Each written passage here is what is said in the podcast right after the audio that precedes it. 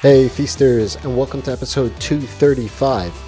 In 233, we talked about how you make a productized service. Well, in this episode, I want to share with you the number one thing you have to know in order to sell it. Welcome to the Ask Rezzz podcast. I'm Jason, and I'm here to help you get past those bumps in the road, those struggles, those things that hold you back from building an amazing and profitable freelance business each and every single day.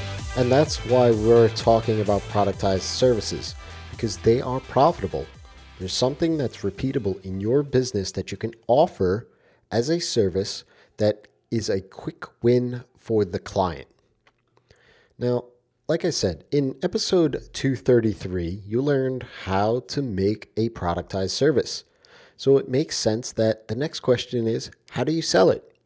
Well, in 233, I shared with you how I like to sell it.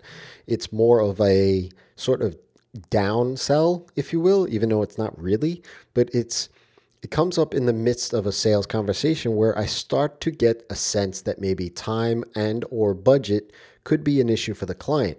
So I then go ahead and say, hey, look, to meet your budget, to meet your timeline, I have this service.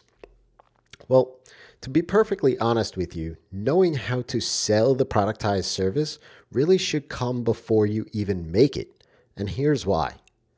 When you have a productized service, it's super focused and solves a big enough pain point that someone has.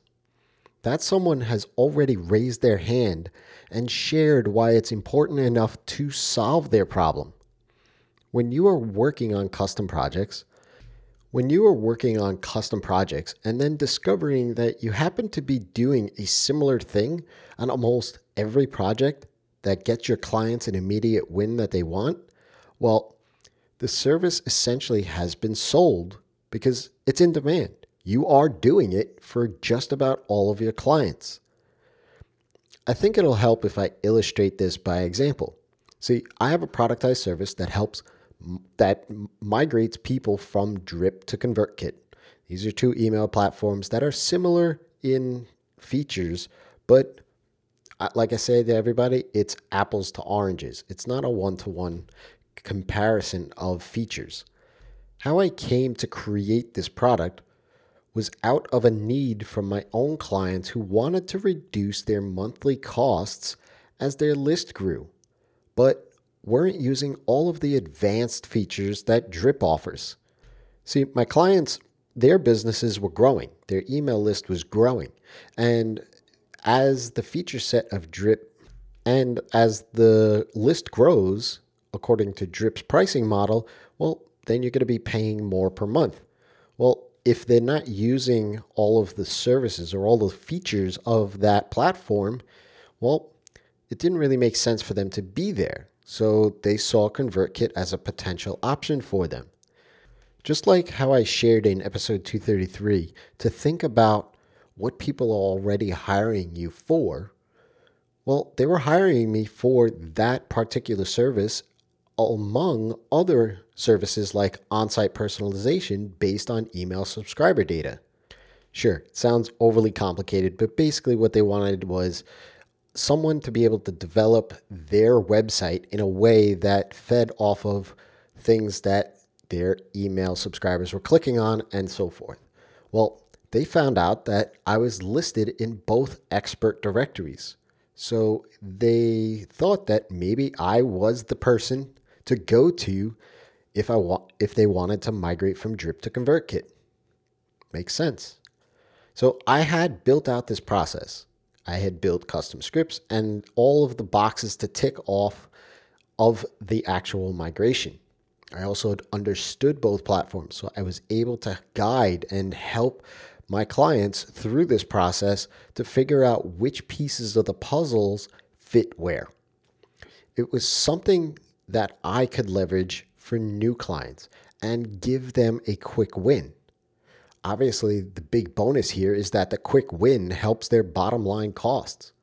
Yes, it's something that isn't going to have somebody come back to me and do again. I mean, once they move from one platform to the other, it's done. But it creates a simple way to start working with me for my larger services at a much lower risk. They see how it is working with me, and it's a much lower risk to get a quick result than to start my monthly service. Understanding the reasons why someone would want the service is ultimately how you sell it. What is the pain or frustration that the buyer is looking to solve? What is the quickest, most simple path to getting that pain or frustration turned around? Keying in on those elements is how you sell it. You don't even need to go about advertising it like crazy either. Send out a tweet or a post, or at most set up a landing page about it. This way, you can then use the productized service to supplement your custom projects, your bigger projects. When you go ahead and you send out a tweet or share it amongst the socials, you put in there the frustration point and a simple call to action. In my case recently, well, Drip increased its prices pretty dramatically. And so I tweeted out, frustrated with Drip's price increase and looking to lower your cost by going to ConvertKit, DM me, let's chat. I did that maybe a few times in a two or three week period, and it got picked up and retweeted by my network of followers and friends and such. I had about 50 people DM me about it. Of those 50 people, 10 became legitimate leads, and four actually took me up on the service and became customers. For something that took me a few seconds to write as a tweet, it's not really a bad return, but it was something, it was an asset that I already had in my tool belt to be able to go ahead and offer it. All because I knew why the buyer would make the purchase in the first place.